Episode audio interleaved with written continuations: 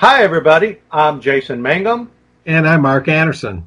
And this is another segment of World Impact News. And today we're simply going to bring to you Supreme Court vacancies. Trump is still president.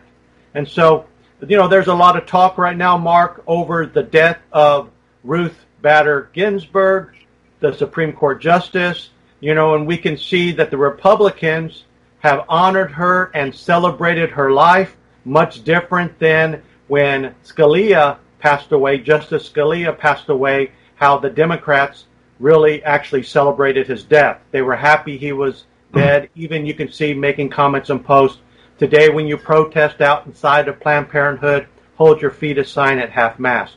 So a lot of criticism there. There's a lot of talk, a lot of misunderstanding.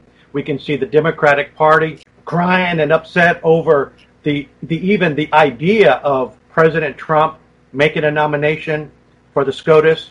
And so, you know, that's where we are. So here we see this pivotal moment and, you know, the arguments that are being made by the left saying, well, Trump should never nominate anybody. It's an election year. And so there's a lot of information out there, and we're looking at it from a constitutional perspective. What's your thoughts on that, Mark? Well, first, your comments, Jason, about Antonin Scalia.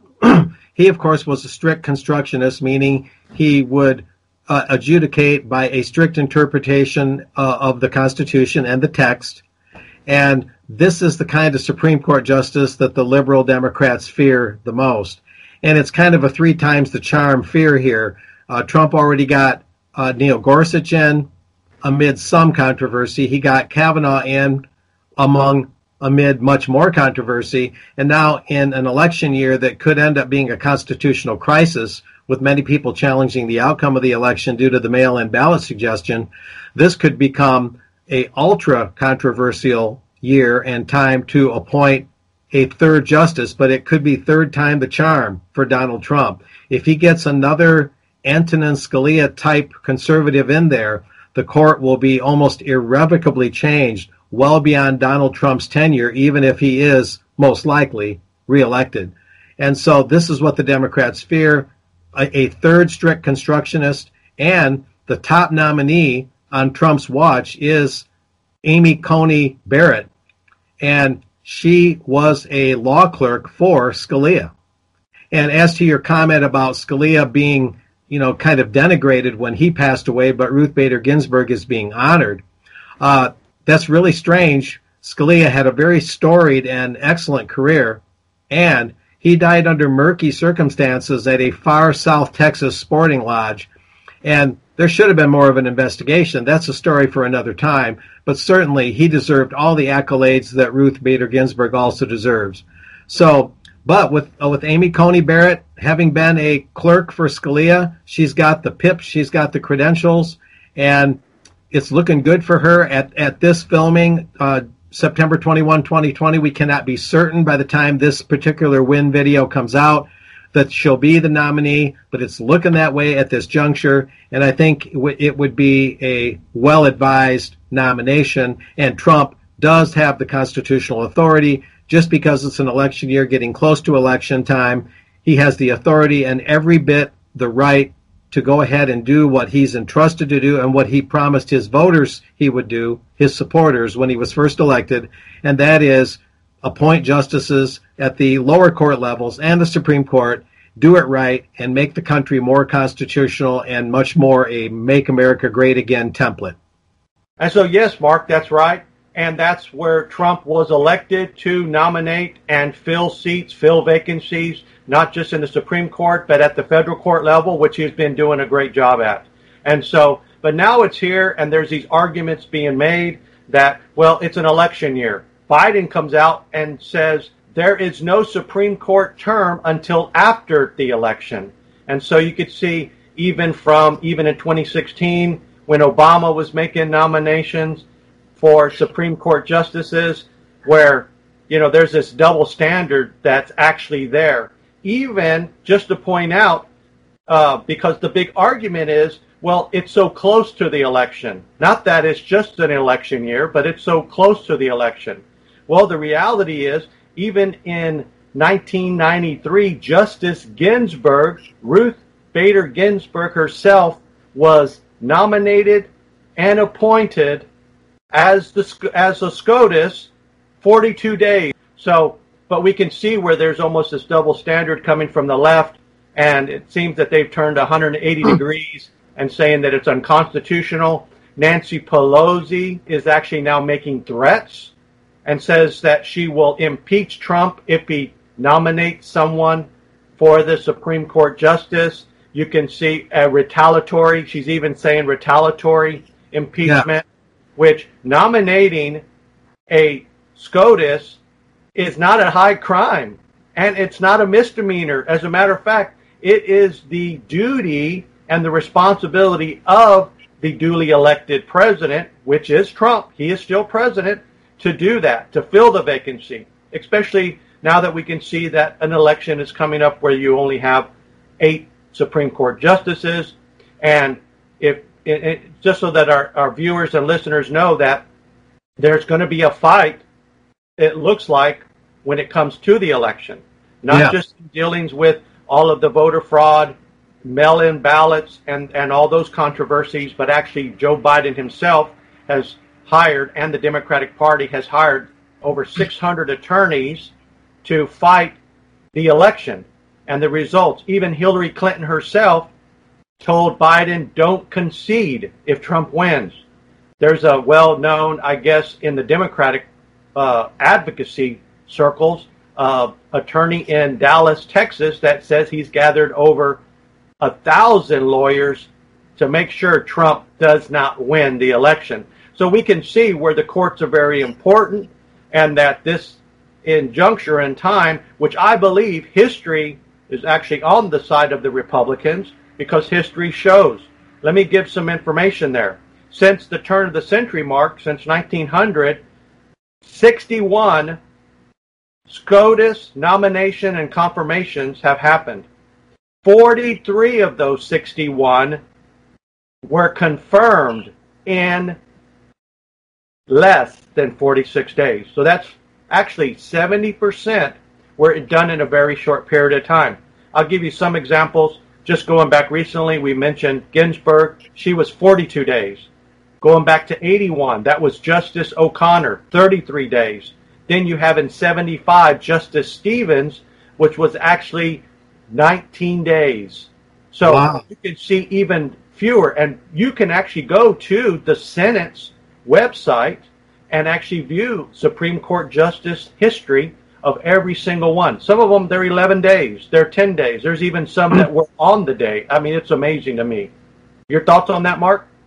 Well, starting from your most recent comments and going backward, this is where the mass media cartel completely obfuscates things. Why aren't we hearing what you just said here for World Impact News? Why aren't we hearing that loud and clear and consistently on our evening news and in our newspapers? That the precedent is that Supreme Court nominees can be nominated and confirmed in quite short time frames historically. So history is on the side of Donald Trump exercising his constitutional prerogative. There's sufficient time. And a big takeaway from today's show would be for viewers and listeners to consider that with all the instability created by the uncertainty surrounding the outcome of the upcoming election, as you just cited, Jason, with all of that, um, this is a time for stability. It's a time for Trump to exercise his constitutional prerogative and show that the government can work properly under the Constitution, fill that vacancy left by Ruth, Ruth Bader Ginsburg, and move on. Our country needs that amid all the COVID chaos and the rioting going on. We need that stability, the the peaceful transition of power. That's very important. And uh, a couple sort of side points that are certainly worth mentioning. Um, not only was Ruth Bader Ginsburg um, nominated in in '93, as you noted, Jason. But the fact of the matter is, is that in 2016, uh, as her ill health was becoming known and she, and she was having health problems, she had a chance to do one for the Democratic Party, to do one for the Gipper on their side of the equation, and step down and allow for the Obama administration, which was still in power, to fill her uh, fill her seat uh, to to name her replacement. She didn't want to step down. Now, no one has a crystal ball. No one can totally predict the future, but the whole liberal establishment had their chance to replace Ruth Bader Ginsburg with another liberal, and she didn't step down, so that chance was missed. And another thing we don't want to overlook is recently she made this claim, almost like it's a well wishing thing, that she herself wished and would like her wish honored that her seat would not be filled until after the election. And unfortunately, that's not how the Constitution works. Uh, that might be a heartfelt thing for some people, and that's fine but our system doesn't work that way. It's not based on what a prior justice wanted. It's based on what the current president in power sees uh, as is best for the country and what he uh, moves forward in terms of his nominations. So under the Constitution, that's how it's done. It's not it's not done on the basis of well wishing. So these are just some other matters that are worth bringing up to kind of clear the picture that much more. To speak to that point as well is even AOC has come out and stated this is a man who does not care about a dying woman's final wish. You know, the reality is it's not based on emotions, it's based on constitutional rights and constitutional ways of doing things. So the Supreme Court is not a make a wish foundation. Absolutely. You know? and, and so the, the left, you know, you could see them even where the left and the Hollywood elite now are crying out, even for Pelosi and others, to actually shut down the government so Trump can't nominate and a new SCOTUS would then be appointed. It's amazing to me to see how they try to bring the emotion into it. And these are the same people, like I said, they, they won't condemn BLM, they won't condemn the riots, they won't condemn Antifa, they won't condemn all these other things yet. They're the ones that are threatening impeachment for Trump to perform the nomination, which is his right, his which is his duty actually. Yeah, and it's the constitutional. And the other thing to speak on is that it's somebody's wish. You know, according to her granddaughter, that was her dying wish that uh, SCOTUS would not be nominated until after the election or till until an election. And so the thing about it is that seat does not belong to Ginsburg. That seat does not belong to the Democratic Party. That seat belongs to the people. And it is based on the Constitution. The Constitution states the president shall appoint a Supreme Court justice. Bottom line. We have to stick with what the Constitution is. We have to look at it at the rights of the people. We elected President Trump. He is still president. Even Ginsburg Ginsburg herself has said that, where she said that a president is elected not for three years, but for four years. So, and that means even in the election year. So, there's all of these things that we wanted to bring to you today. Yes, yeah, and and we can show that clip now, in fact, of her making that statement that you just mentioned. I was wondering if you thought there were any valid constitutional arguments that would prevent uh, President Obama from filling Justice Scalia's seat on the Supreme Court. The president has the authority to name appointees to the Supreme Court. The president is elected for four years, not three years, so the power that he has in year three continues into year four, and maybe some members of the Senate will will wake up and appreciate that that's how it should be. I mean, look at what she just said there. You know, it, it's clear that we're on the right path in terms of our arguments today, Jason. That where where the country is in trouble, when there's turmoil, we turn to our Constitution. That's what it's there for. It's there to provide that that leveling, that that stability, kind of like a, a sailboat where you got to get the sail just right. It's kind of like a rudder for that boat. Uh, you know, to to correct any uh, off course position that our country might be on. That's why we have constitutions. That's why we have this particularly great constitution that we that we do have. And so we turn to that. We see what Trump's prerogatives are, and you know, win, lose or draw, it's time for him to make that nomination. Be it uh, Amy Coney Barrett or someone else. Again, she looks like the most likely candidate as this juncture as we shoot this win video. But uh, yes, it, it's shaping up to be a very interesting time. And I think that history shows that we're on the right course for this argument. And again, it cannot be stressed too much how the liberal democratic machine, for a long, long time, Jason, and this is the other takeaway, has viewed the courts as sort of a quasi legislative avenue. What the liberal machine cannot get done in the legislatures, they want to promulgate through the courts.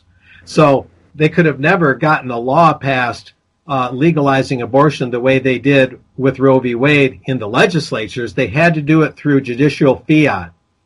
And that is uh, misrepresent the facts and get this uh, judicial activism going where the judges don't read the strict text of the Constitution like Gorsuch, like Kavanaugh, like Antonin Scalia, like uh, Amy Coney Barrett, um, where instead they rule from the bench and they, and they they they rule very subjectively, like the Earl Warren Supreme Court and the Supreme Court in 1973 when Roe v. Wade uh, was made.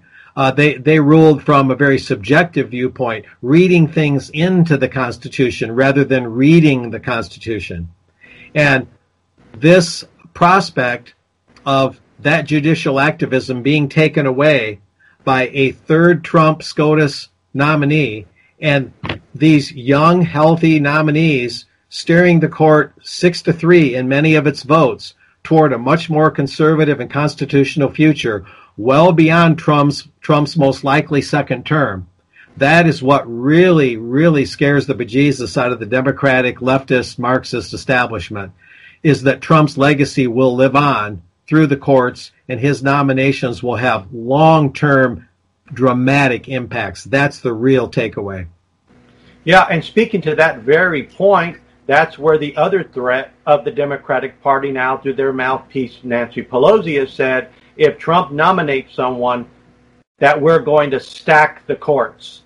So they're, you know, saying they're going to stack the courts, speaking to that very thing because they're using it as a legislative branch. Exactly what you're saying is they want to stack it their way so that they can just push through anything they want to do. They want to basically go around the Constitution, which we understand that they've attacked the Constitution, and we could see that now, trying to use the Constitution to impre- impeach the president for doing his duty and fulfilling the obligation of the office. I mean, give me oh, a break.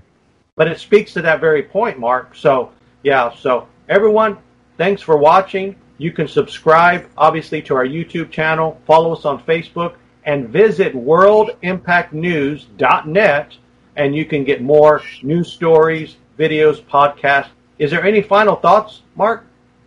Oh, I, I would just note that um, it's also been an attack on the biblical foundations of America with the getting rid of prayer in school, getting rid of Bible reading in school, knocking down any challenges to evolution, Dar- Darwinism, and then, of course, the attack on the preborn child itself, a, a, a being, a unique being created in the image of God the the liberal uh, use of courts for judicial activism and kind of quasi lawmaking has attacked both the constitutional and biblical foundations of the country to fundamentally change the country. That's why they don't want to lose control of the courts.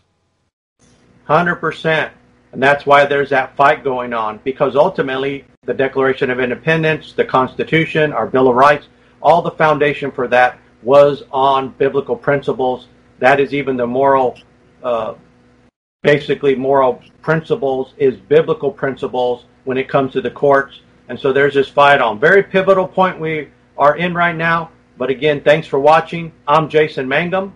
And I'm Mark Anderson. And we'll see you next time. God bless. God bless.